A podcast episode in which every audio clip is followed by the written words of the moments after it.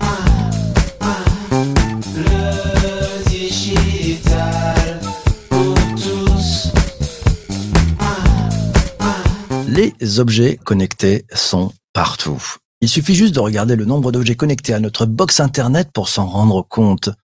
Mobile, tablette, PC, télé, robot ménager connecté, enceinte connectée, lampe connectée, prise connectée, assistant connecté, et même chez certains, ventilateur connecté, frigo connecté, aspirateur connecté, on appelle ça l'Internet of Things, l'IoT. Les objets connectés, ils sont partout, ils prennent de plus en plus de place dans nos vies, mais ils ont une caractéristique majeure, ils ne sont pas fabriqués en France et mondialisation oblige, ils font des milliers de kilomètres avant de se brancher chez leurs heureux propriétaires. Et si ces objets, made in Asia pour la plupart, étaient fabriqués en France, ça changerait quoi? Et si l'IoT made in France était possible, ça changerait quoi? Et il faudrait s'y prendre comment pour que ça fonctionne? Pour bien comprendre les bénéfices, les perspectives et réalités d'un IoT made in France, L'invité de cet épisode du podcast est Stéphane Bobo, président fondateur de Innovate, le premier acteur français à avoir relocalisé depuis 2020 la production de coques de smartphones éco-responsables et 100% recyclables en France à travers sa marque Muvit. Bonjour Stéphane. Bonjour PPC. Bienvenue Stéphane dans cet épisode du podcast. Je sais que le Made in France te passionne et que tu cherches à le développer avec une très très belle énergie. Alors que la plupart des objets connectés sont fabriqués majoritairement en Asie, quels seraient les bénéfices à avoir de l'IoT made in France? Ce serait, euh, ce serait super parce qu'on recréerait un vrai écosystème industriel avec tout un tas d'acteurs qui n'existent plus aujourd'hui ou qui n'ont plus les capacités à développer des produits grand public. Parce que le vrai challenge de tous ces objets connectés c'est d'avoir des produits qui soient accessibles au plus grand nombre et donc abordables en termes de coûts. Et on sait souvent la problématique du Made in France, c'est que on a gardé certains métiers à forte valeur ajoutée dans le secteur euh, du luxe, de l'aérospatial, euh, sur des métiers euh, à très forte valeur ajoutée. Et donc là, le challenge de l'IoT, c'est de le rendre accessible au plus grand nombre. Et c'est possible, parce qu'on en parle en perspective, c'est possible cette IoT Made in France? Et, si oui, à quelles conditions pour y arriver? C'est possible par étapes. Il faut, euh, il faut qu'on arrive à organiser certaines filières. Euh, il y a euh, des investissements importants qui sont faits, qui sont soutenus aussi par, entre autres, la BPI, hein, qui a lancé une stratégie de, de, de start-up industrielle. Et donc, on voit qu'il y a une dynamique forte qui est en train de se réinstaller en France autour de ces métiers de l'innovation et de la fabrication. Donc c'est possible. Il y a des gros challenges euh, en termes de, coopération industrielle sur différents métiers parce que pour fabriquer un objet connecté, euh, il faut avoir euh, des compétences bien sûr de développement. Alors toutes les compétences de développement on les a en France. Hein. Il n'y a pas de problématique sur les aspects R&D. Hein. On a des, on est un pays avec de très très bons ingénieurs en software, en hardware, en mécanique aussi. Euh, le vrai sujet, c'est de disposer en effet euh, des, des, coûts de revient euh, qui soient compétitifs sur l'industrialisation de ces produits, parce qu'on sait les inventer, on sait les développer. La question, c'est comment les fabriquer à moindre coût, comment automatiser une grande partie de la fabrication en évitant trop d'interventions manuelles. Et pour ça, bah, il faut l'industrie du futur, hein, l'usine du futur, des systèmes qui permettent d'optimiser les coûts de revient grâce à l'automatisation et la robotisation en grande partie, et euh, afin d'obtenir euh, des coûts de revient qui soient faisables. Je prends la, la première question, c'est la question de Jean-Marc qui te dit fabrication en France ou assemblage en France? La limite est toujours assez complexe à trouver, en effet. Est-ce que c'est par manque de filière de production de certains composants aussi, Stéphane? Non, alors euh, pas forcément. La problématique d'approvisionnement des composants, elle est de toute façon mondiale, donc euh, indépendamment du, lieu dans lequel on va fabriquer. Alors c'est sûr que lorsqu'on démarre euh, une unité de production, il faut des volumes pour être capable de préempter des capacités d'approvisionnement composants. Donc il y a, y a, un effet, il y a une course quand même à la taille, à la capacité de préempter euh, ces, euh, ces, productions de composants pour être sûr d'alimenter les chaînes de production. Mais euh, le, le, vrai sujet, ça reste quand même euh, d'arriver à atteindre ces coûts de production qui doivent être très compétitifs parce qu'on est dans un, environnement mondial euh, et souvent, euh, souvent, on est challengé par par le fait de d'être capable simplement de faire de l'assemblage en fin de ligne, hein, c'est-à-dire qu'on reçoit des éléments préfabriqués en, en Asie souvent et on fait de l'assemblage en France. Le, le, vrai Made in France, hein, celui que nous on, on défend, euh, c'est celui qui est euh, globalement labellisé Origine France Garantie, c'est-à-dire dans lequel euh, le produit prend ses caractéristiques essentielles en France et dans lequel le gros de la valeur, hein, euh, euh, qui est pas seulement, seulement de l'assemblage, mais dans lequel on a été capable de fabriquer les fonctions essentielles du produit en France. Laura te demande donc la seule façon de fabriquer en France, c'est l'automatisation et l'industrie robotisée. Point d'interrogation. Il n'y a pas de relocalisation des, des emplois alors? Si, parce que dans ces métiers-là, en fait, on, on, a des emplois derrière ces équipements, ces lignes de production. Malgré tout, on a des emplois. Simplement, ce sont des emplois à plus forte valeur ajoutée que euh, des chaînes de production manuelles telles qu'on a pu euh, les connaître euh, il, y a, il y a plusieurs dizaines d'années ou encore en Asie. En fait, le, le, le challenge, c'est de monter en compétence dans la production industrielle et de créer des métiers à forte valeur ajoutée parce que tous ces équipements, faut les suivre, faut les maintenir, faut les faire évoluer. Donc, ça nécessite de la compétence à haute valeur ajoutée. Mais si je vous prends l'exemple, par exemple, sur les accessoires euh, de téléphone qu'on a su déjà relocaliser euh, depuis 2020, euh, il y a malgré tout des, actions qui restent manuelles dans lesquelles il y a du personnel. Et donc, on crée de l'emploi autour de, la relocalisation de ces métiers-là. Stéphane, sur, la part d'un produit connecté, il y, a, une part de production, tu, nous en parlais, mais il y a aussi toute la part de euh, livraison, distribution. Il euh, y, y, a des moyens de faire des économies si on relocalise justement sur ces aspects-là, si on travaille peut-être un peu mieux la data pour mieux connaître euh, finalement les, les, perspectives de production. Euh, on peut atteindre un sujet où on se rapprocherait de l'équivalence euh, de prix qui, de, de produits qui sont fabriqués plutôt en Asie, ou on est encore très loin du sujet? Si je vous donne l'exemple de ce que du chantier que nous on a entrepris dans les, les, les coques de téléphone, hein, qui sont un, gros marché parce que euh, le marché de la protection des téléphones, c'est à peu près 60% du marché des autos des accessoires. Lorsqu'on a relocalisé nos coques de téléphone, le gros gain qu'on a eu, ça a été euh, un gain de moins 98% de notre empreinte carbone. Donc la relocalisation industrielle, c'est pas simplement le sujet de recréer euh, de l'emploi euh, localement, bien sûr, c'est ça fait partie euh, des bénéfices qu'on qu a, mais c'est aussi un gain euh, d'empreinte de, carbone qui est colossal, colossal. Euh, nous, euh, la plupart des produits venant d'Asie traversent près de 9500 km par avion. Lorsqu'ils viennent en bateau, c'est 15 000 km. Vous imaginez la consommation d'énergie pour faire venir ces produits-là. Euh, donc on a un gain immédiat, un gain écologique extrêmement fort à relocaliser. Gain immédiat, ouais, ok, ça je comprends. Euh, prends les, les questions d'Emmanuel qui nous demande y a-t-il encore un, un, représentant politique de l'industrie made in France depuis euh, Arnaud Montebourg en, en, marinière qui avait marqué les esprits? Je pense qu'aujourd'hui on a euh, quand même notre président actuel qui a été un fervent supporter à la relocalisation. Il l'a martelé pendant euh, la crise euh, sanitaire qu'on a vécue, l'importance de, de, relocaliser.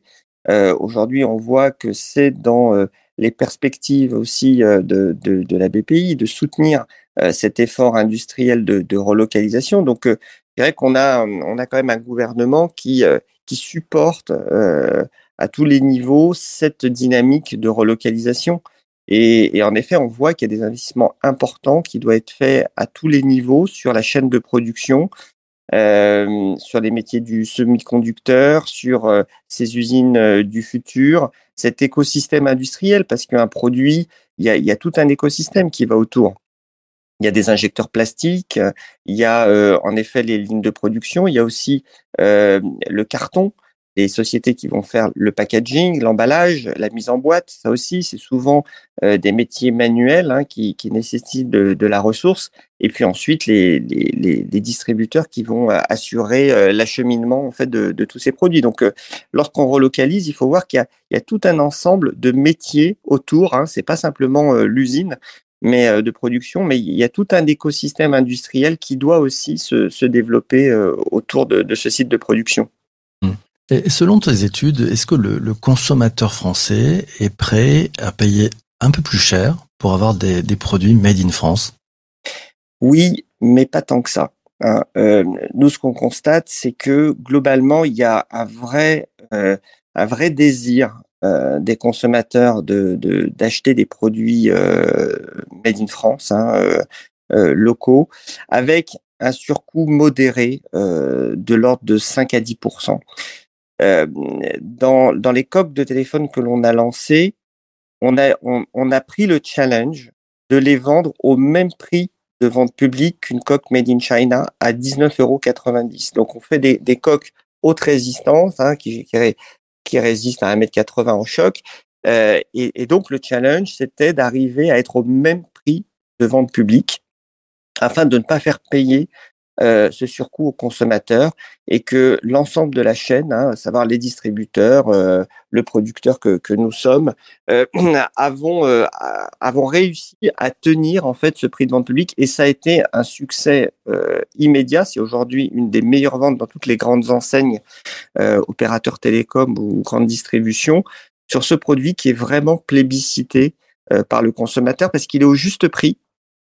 Et donc, il a la préférence du client.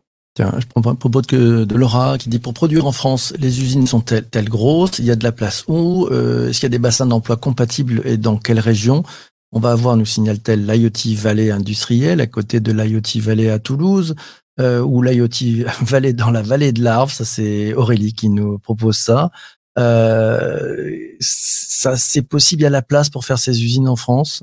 C'est encore ce sujet d'écosystème dont tu nous parles? L'IoT oui, alors, il y, a de la place. Il faut savoir qu'on a gardé quand même des viviers industriels euh, à peu près partout en France, euh, avec euh, en effet des entreprises qui ont survécu euh, grâce à euh, des industries à, à, forte valeur ajoutée, hein, comme l'automobile, l'aéronautique, les laboratoires et autres qui avaient besoin de, de, produits euh, à haute valeur technologique ou euh, industrielle.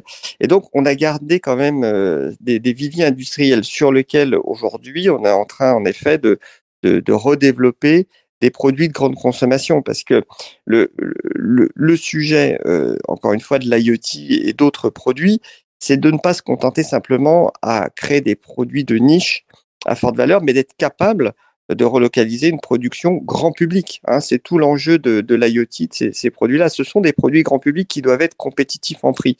Et donc, on a des, des, des berceaux industriels euh, qui existent, qui, sont en train de se réorganiser. Donc, nous, par exemple, on, va travailler avec euh, certains acteurs dans l'Oise, euh, certains acteurs en Normandie. Et donc, autour de ces entreprises, on va recréer des emplois sur tout cet écosystème de produits. Et donc, ce n'est pas forcément de grands groupes. Hein, euh, ça peut être des petites PME euh, d'une trentaine de personnes euh, qui ont des savoir-faire qu'on va accompagner sur ces nouveaux métiers, sur ces nouveaux développements. On va parfois nous co-investir avec elles sur des équipements hein, pour se doter d'équipements adaptés. Et donc, ça peut être des, toutes petites PME qui vont retrouver des, relais de croissance autour de ces nouvelles catégories de produits. Bien, Vanessa ouvre une voie intéressante aussi, puisqu'on parle d'écosystème, elle nous demande, et elle te demande, y a-t-il déjà des filières de formation dans le domaine de l'IoT hors euh, data et développement? Euh, Il y, a, un sujet de maturité aussi, de, compréhension de, ces écosystèmes? Oui, alors en fait, l'IoT, hein, c'est euh, du hardware, c'est du software et c'est de la data. Donc globalement, ce sont des métiers qui sont déjà euh, bien connus des filières euh, de formation. Hein, euh, on forme de très bons ingénieurs en software, en hardware. et puis après, c'est surtout la data. c'est comment on analyse toutes les remontées d'informations de, de, ces objets connectés. et donc, il y a énormément d'associations hard-soft data. et on a le, le, le bon euh, cursus euh, de formation en France sur ces métiers-là. Ben, Jean-Marc euh, nous ouvre des perspectives. Il nous dit RSE, écologie, 3D print. Euh, Qu'est-ce que tu en penses de connecter les objets existants avec des kits d'upcycling sans tout remplacer? C'est-à-dire c'est transformer par exemple en, IoT un digicode existant par exemple. C'est vrai que ça, peut ouvrir aussi une piste pour développer l'IoT Made in France. C'est c'est réparer, c'est rebrancher, c'est reprendre des composants existants et les retraiter. C'est des pistes qui sont ouvertes aujourd'hui, ça, Jean Stéphane? Alors, pas tellement, parce que l'intégration électronique, elle est, elle est souvent euh, liée aussi à, à, à, un design. Un, un électronique fit souvent, un, rentre particulièrement dans un design, design mécanique. Donc, c'est assez compliqué, en fait, de faire de, de l'upcycling sur des produits existants euh, dès lors qu'on veut en faire des produits grand public. Alors, pour bricoler, pour bidouiller, il n'y a pas de problème pour en faire des produits qui sont vraiment euh, euh, utilisables par quelqu'un qui n'est pas geek, ça devient plus complexe, hein, parce que souvent on a des, des normes de sécurité euh, des, euh, à respecter, des tests, des certifications. Donc tout ça doit être quand même parfaitement euh, intégré, parce qu'il peut y avoir des chocs électriques et autres. Donc il y a quand même des normes de sécurité qui fait que c'est pas ouvert à, au grand public, on va dire, sur ce, ce type de d'usage. Tu, nous as dit tout à l'heure c'était un, long chemin, il y avait beaucoup d'étapes. Euh, et ça sera ma, dernière question pour euh, cet épisode du, podcast. Euh, dans tes rêves les plus fous, quelles sont les, prochaines étapes pour aller et tendre vers un IoT made in France? Euh, C'est déjà que, en fait, ça soit toute une filière qui se mette en route, c'est-à-dire euh, pas simplement industriel, mais aussi distributeur les, les, les enseignes, les, toutes les grandes enseignes, les opérateurs et autres avec lesquels on, on travaille doivent s'engager encore plus fortement dans cette voie-là, c'est-à-dire doivent soutenir ces filières, euh, parce que euh, on voit bien que pour réussir euh, dans euh, le Made in France et dans la relocalisation industrielle, c'est pas que un vœu pieux de fabricants, d'industriels de vouloir relocaliser. Il faut que toute la filière s'engage pour donner des perspectives de volume de prévision de vente, qu'on puisse s'engager sur des composants très en amont, prendre des risques industriels, parce qu'on sait qu'on est soutenu par toute une chaîne de distribution qui va soutenir ces produits versus des produits made in China.